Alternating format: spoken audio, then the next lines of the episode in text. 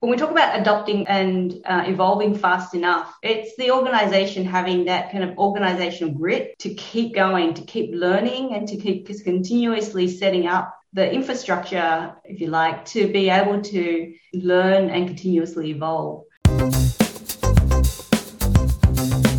From Toro Cloud, this is the Coding Over Cocktails podcast, a free pour of thoughts, ideas, and advice from IT experts, innovators, and thought leaders exploring the world of digital transformation, APIs, microservices, cloud adoption, and more. Welcome to episode 61 of the Coding Over Cocktails podcast. My name is Kevin Montalvo, and joining us from Sydney, Australia is Toro Cloud CEO and founder, David Brown. Good day, David. Good day, Kevin. All right, our guest for today is a consultant, coach, product, and experience designer. She has 20 years experience building new capabilities in organizations seeking to respond faster to the shifting needs of customers in the areas of design thinking, big data and analytics, portfolio management, and agile delivery. Her journey includes working with clients from Australia, North America, Canada, South Africa, and Brazil. Today we're going to talk to her about her first book Edge Value Driven Digital Transformation, where she will share her learnings, stories, and many challenges of building organizational responsiveness in today's environment fueled by technological change. Joining us today for a round of cocktails is Linda Luu. Hi, Linda. Welcome to the show. Hi, David. Thanks for having me. And hi, David. Hi, Linda. Welcome. Good to have another Australian on the program, although living in San Francisco. When did you make the move to San Fran? Oh, about four years ago. Uh, but I've been away from Australia for about a decade. Yes. Uh, quite some time. I read that in your portfolio. In fact, you were with ThoughtWorks for a while, but you've recently more uh, more recently moved to IBM as associate partner of enterprise strategy. Tell us a little bit about your role there. Yeah, thanks, David. So I, I left ThoughtWorks and I've been with IBM for about a year and a, kind of a bit of a parallel to the work I was doing at ThoughtWorks and kind of how this book came about is solving very similar challenges at IBM and our clients, but at a much larger scale. so I kind of dived straight into, you know, a hundred year old company, uh, which is still going through uh, the process of reinvention and uh, working very closely with our clients in the consulting place, evolving things like their operating model, um, rethinking budgeting and funding models, and um, establishing uh, what we call a value realization office. So um, replacing your traditional PMO. So those are some of the kind of work that I do now um, as I made the leap to IBM, and um, we're still very much focused on clients and generating, um, helping our clients kind of through this digital transformation journey. And it sounds like a lot of those things you're doing at IBM also related to what you do and uh, talk about in your book. So maybe we can jump into that. We've we've previously talked about edge computing on this podcast, and so yeah, we talk about computing on the edge of the internet, on the edge of the cloud, and close proximity to end users. But you're talking about a different kind of edge in your book. It, uh, it's more about a chaos type principle. Can you can you tell us a little bit more about the concept as, uh, in terms of edge as it relates to your book? Yeah, sure. So it does sound pretty dark. I'll have to uh, credit Jim Highsmith for coming up with the name. But edge actually comes from complexity theory. And, you know, as we were working on the book and thinking about a name, we we were playing with kind of this space between too much structure and stability and status quo, and then organizations having too much flexibility or too much autonomy or too much of uh, chaos. And so we were playing with this uh, term called edge, which is kind of being at the edge of chaos, not quite over the edge, but in an area where organizations who want to compete in this digital age are really thriving. And I have to say, it's a bit of a play on words. Um, during the time when it took about five years to get uh, the book out the door, and during that time, we got a lot of questions about what's the alternative to scale agile framework. So kind of this idea that you want, we want to scale agile, so Edge can kind of help with that. And it's a bit of play on words because, well, uh, SAFe is great as a framework and um, as a mindset for a lot of organizations. We don't want to be safe. We want to kind of be at that edge of chaos. And so that's kind of how we, uh, how Edge was born. It's interesting because chaos has a negative con- con- connotation, right? So if you're in a chaotic model, it sounds like it's unproductive and not organized, but you're actually saying you want to be on the edge of chaos. Yeah, absolutely. I think that, you know, when we talk about digital transformation and some of the principles that we um, talk about in the book, what we're saying is that the status quo and the kind of the old way of doing things is just doesn't work anymore. And a lot of organizations, when we talk about agile, they've, they've, they've got some success with standing up agile teams, you know, throw some cross functional people together, de- deliver incrementally um, and, and start to bring some of that mindset in the organization that you're actually going to be able to get more feedback and learn a lot quicker by reducing things like cycle time. But actually, what we found is that's not enough. And a lot of our clients told us that you know they've been doing this agile thing they've, they've, stood up x number of product teams or agile teams uh, but they're still not getting the value out of their investment so what are we doing wrong so what we've put together in the Edge book is actually essentially the different areas of organization, call it operating model, that we believe uh, needs to change, needs to make a fundamental shift to be able to get the most value out of investments and be able to compete um, in this digital economy. So let's talk about the operating model. There's a set, the operating model, as I understand, is a set of principles and practices to enable an organization to achieve organizational responsiveness, as you call it. Tell us more about the model. How can it drive digital initiatives forward? Yeah, so the originally when we're thinking about operating model, the immediate thing to think about is like how should people work together? Um, well, if we solve that, we actually have three fundamental questions. So how should we work together? How should we invest? And how can we adapt fast enough? So underpinning that, uh, five areas uh, that we believe in an organization needs to change. So the first one is making strategy visible and actionable and actually tied to delivery. So it's not this nebulous, you know, statement or set of PowerPoint slides that no one understands.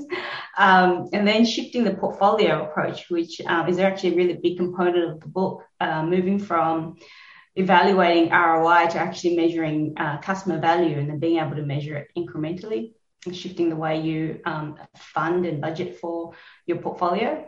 Um, the third one is around governance. no one wants to talk about governance, but essentially shifting the governance from um, you know this heavyweight process that is very focused on activity to uh, make it more lightweight that um, and can, can help facilitate faster decisions. I was going to say it's interesting. Like, did you did this whole uh, concept of edge computing? Did it come through your observation that agile wasn't working? That you were getting feedback from organizations. And then you, you thought, look, we're going to have to come up with something to solve this and develop a, sense, a set of principles to guide people about a new way of thinking. What, what was the process that got you to this point? Yeah, absolutely. I think that the one number one question we get from clients is, you know, how do we scale these these agile teams? So they've um, spent, they uh, proven successfully, say 20 agile teams, and they want to now scale that to say 300.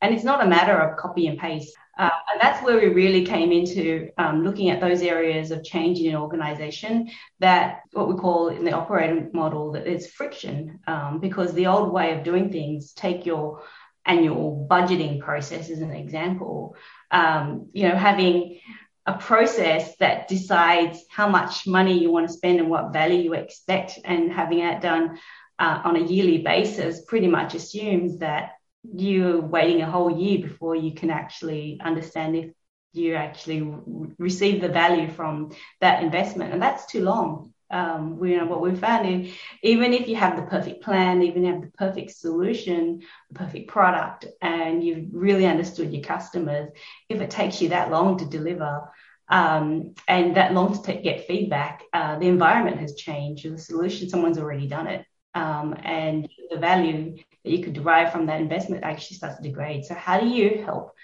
um, rethink about an organization, how the pieces work together to be more agile? And by agile, we don't mean agile teams, we really mean grassroots, like change the thinking model to one of incremental delivery, experimentation, and really um, helping leaders through that kind of shift.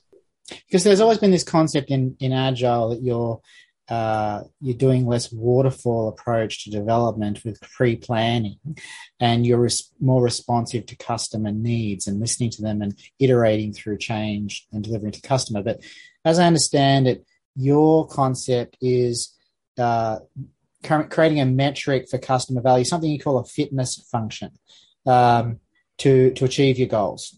What's what is the fitness function? How does that work? Yeah, we use um, again fitness fitness function as the term comes from complexity theory, and I would describe it as kind of the highest level measure in an organization, what the organization is focusing on to um, and how to measure how close the solution is towards a, goal.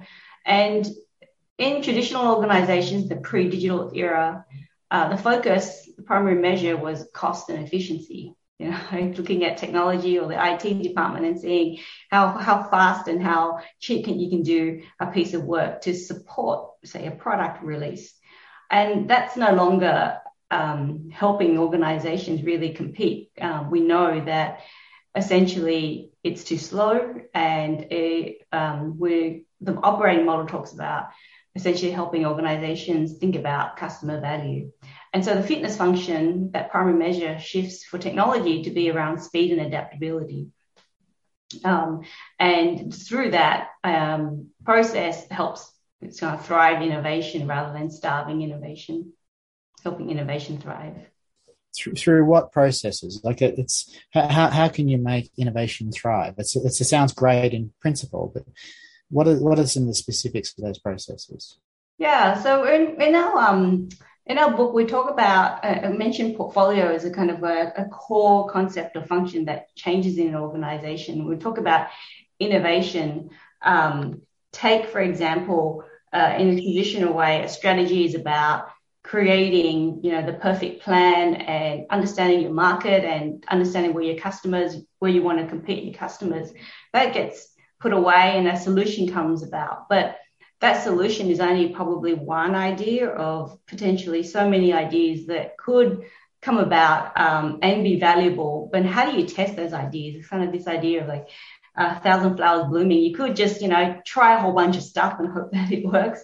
But what we're what we talk about is um, how do you bring just enough structure and um, to help leaders steer through that kind of ambiguity of, oh, what could I invest in, and what could I, how could I innovate quickly, um, and get the feedback quickly in the market to be able to essentially decide um, whether or not something is worth investing in or actually stop work that's actually no longer valuable because there's something that's actually more important, more more um, more uh, exciting for customers, and we're actually seeing customer uptake in a different area. Are there any case studies you can uh, share with us? You don't need to mention company names necessarily if it's confidential, but just in terms of principles of how people have been able to utilize this concept of uh, the edge of chaos.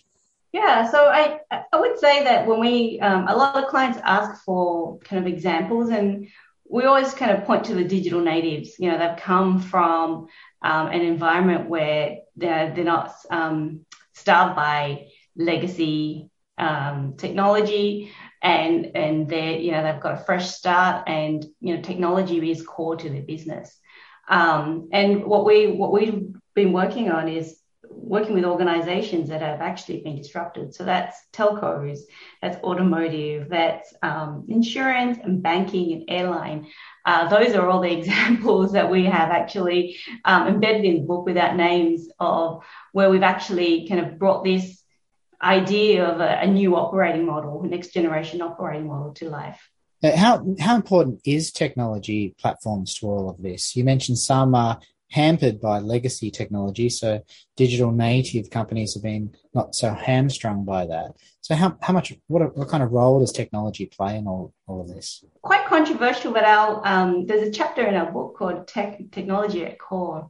And that really is about uh, shifting the mindset of leaders. And I don't mean technology, just technology leaders, all leaders in the organization to thinking about technology not as a supporting function, but actually core to the business. Like technology is the business. So that means that, you know, if you're an insurance company, you're not an insurance company, you're a digital company that operates um, and sells insurance products and technology uh, and digital experience is core to your business. So um, it, technology is no longer an afterthought. And so when we talk about digital platforms um, and technology strategies, is about helping leaders through you know, changing the mindset that technology is that thing that the other silo in the organization has to deal with.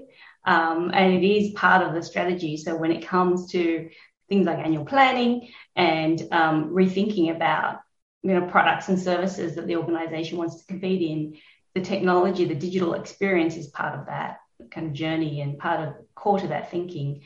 I'm glad you mentioned that because often on this podcast we've talked uh, to guests about the role technology plays and the role that people play.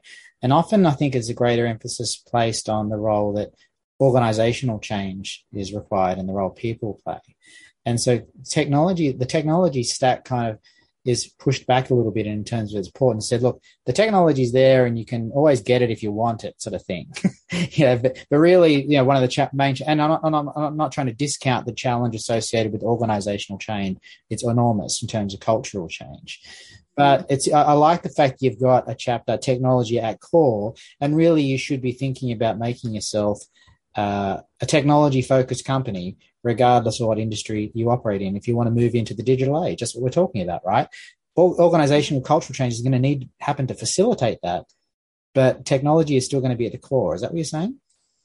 Yeah, and I, you know, in our book, we, when we talk about technology strategy, we talk about things like um, really understanding seismic shifts and um, understanding and a- proactively looking at what's happening in the market that um, could actually disrupt or change the way our customers interacted with us. Say, take ARVR as an example, you know, moving from the kind of what is, how is this new interaction going to fundamentally change the way we interact with our business?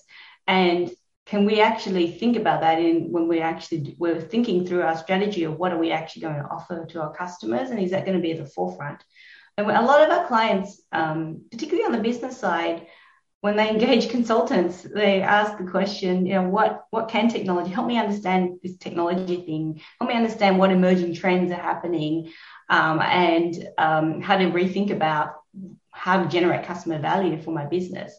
And Tech at Core is about increasing the capability in the organization so that everyone in the organization really thinks about it in this way. It's not an outsourced function or it's not left to technology, um, the IT department to come up with, you know, um, the best report or the best diagram that shows us how our te- architecture and technology is going to evolve over time, but it's actually fundamental to thinking about uh, mapping out your strategy.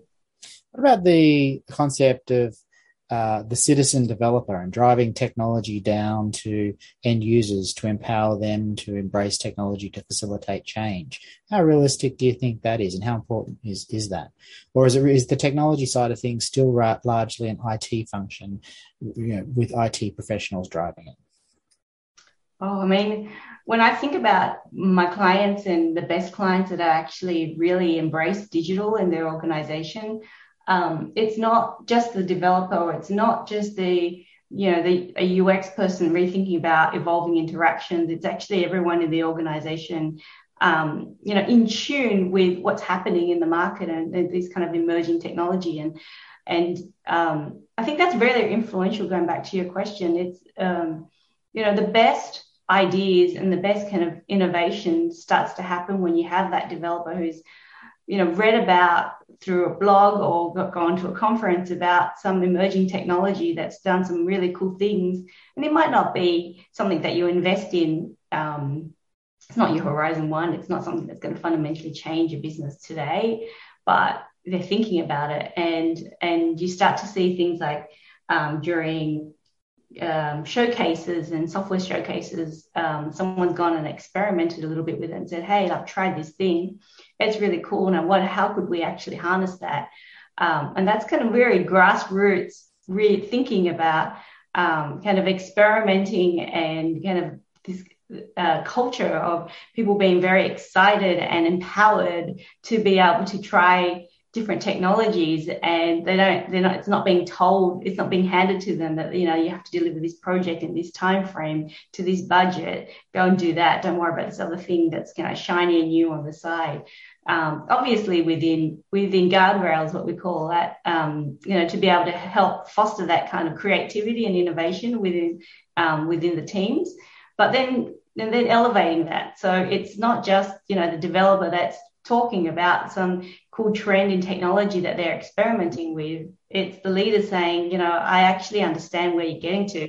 That is really, that's a really interesting uh, piece of work that you're doing. Let's let's leverage that. Let, let's rethink about how we might be able to build that into our ongoing um, plan and and um, technology strategy, and and uh, keep an eye on what that could possibly do for our business. One of the things I find really interesting about your concept and and driving this innovation uh, through empowering individuals and focusing on customer value and experimenting with ideas and seeing which one works and all sorts of stuff. But then you keep drawing it back to budget, right? You keep saying, okay, but we need to allocate resources to one of these ideas. So it's great to have this chaotic concept where there's all these ideas being spun up in terms of creating customer value which ones do we now invest in? And I think you've come up with something called the lean value tree to make to make that kind of decision model. Uh, can you tell us and run us through that concept? Yeah, so the lean value tree is a very deceptively simple tool that we included in the book um, as a way to kind of help be more tangible about when we when we talk about portfolio and and and make and breaking down portfolio in an agile way. What does that actually mean? So really simply, Lean Value Tree. Um, the name is adopted from the fact that it's lean because um, we take the strategy and we make it into very break it down into very small stoppable chunks, kind of in the way that agile teams break down their backlog. Um, it's value because we no longer talk about solutions. You know, we're not going to build an app or, you know, create this e-commerce thing. What we want to do is actually talk about outcomes and customer outcomes uh, rather than solutions. And then um, it's a tree because everything that we want to invest in, everything that we want to do, including the work that isn't being funded, um, is tied all the way through to delivery teams. So this is where we say um, the operating model ties together the strategy and execution. The Lean Value Tree helps to do that. And um, I would say the biggest um, thing that's really made an impact with the Lean Value Tree is this idea of bets. So the tree, you know, has levels. So we have goals, bets, um, and initiatives. And it, in most organizations, stop at three levels, but it can go further. And this bet mindset is essentially that you can't predict the future and things will change. Um, so, what is your hypothesis of value? What are you willing to invest in to help you achieve that goal? And um, and making it visible uh, on a page or in a in a single sort in a single place in organization that could be referenced. And that's really really where prioritization starts to kind of um, evolve. Uh, prioritization sounds so easy. You know, we say, okay, well, let's build a lean value tree and let's do it. It's actually one of the hardest things is often we start with prioritization being, you know, who screams the loudest in an organization or the highest paid person in the organization gets to decide. And what we're actually doing is putting some more um, discipline uh, using the lean value tree to actually map out what it is we're trying to achieve. And therefore, what are you willing to invest in to make that happen? And then shifting um, the focus towards uh, experimenting and getting the data to support that throughout the year. So that means that if um, a piece of work can't be justified throughout the year, it will be killed. You know, in the same way as um, and, and work will get stopped. Um, low value work can get stopped incrementally throughout the year rather than, you know, waiting till waiting till the budget's been spent to evaluate whether or not something's actually proving valuable. Um, so that kind of helps really on the back on the prioritization front is um, helping executives really trying to get back to the discipline of saying, well, if you want to achieve X, what is it you're willing to invest in? How are you going to break it down? And um, and and communicate that to teams that this is where you're actually putting your money behind. So if you're investing in some concepts uh, so they can develop a proof of concept develop and and establish the the sort of value they're going to contribute so that they can continue to get further budget to develop that concept, you're going to have to acquire some sort of governance model. And you talk about governance and you talk about a lightweight governance. Um, so uh, you've emphasizing the concept of a lightweight governance to ensure that uh, there's not too much bureaucracy that's going to hinder innovation. Um, how how do you, how does governance work in in this model? Yeah, so there's a kind of a, a, few shifts that we need to make to enable lightweight governance opposed to heavyweight governance. And that is that once you've broken down um, the work into a lean value tree, um, it's changing the decision rights to be able to um, steer the portfolio throughout the year. By that we mean um, in traditional ways, there's usually like a central governing body that makes decisions around what gets um, funded and then what continues on. But actually, the lean value tree and lightweight governance breaks that down further. So, what we call bet owners actually have the autonomy um, and um, the accountability to make decisions throughout the year about what it is that they um, they believe is actually going to return uh, the, the most value out of the portfolio of investments and it's going to hit their goals. So typically that means there's a change to leadership, um, accountability and KPIs to align back to the lean value tree um, and the bets that they're accountable for. So we have goal owners and bet owners and um, they can actually have the autonomy to stop a piece of work if they feel like it's not returning value, then there's data to support that.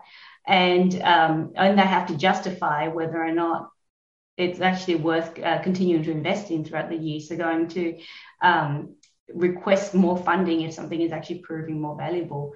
And that's the fundamental shift uh, for a lot of organizations. We start with asking, um, you know, what happens if you don't achieve the uh, benefits? And usually it's the response is, oh, well, we haven't measured it. We don't have the data yet and no one's looking. And, you know, most people don't, organizations just kind of don't want to go back to it because they know that there, they, there was very little value delivered and it was too hard um, and the money money's being spent. and so uh, governance really is about bringing back some of that discipline.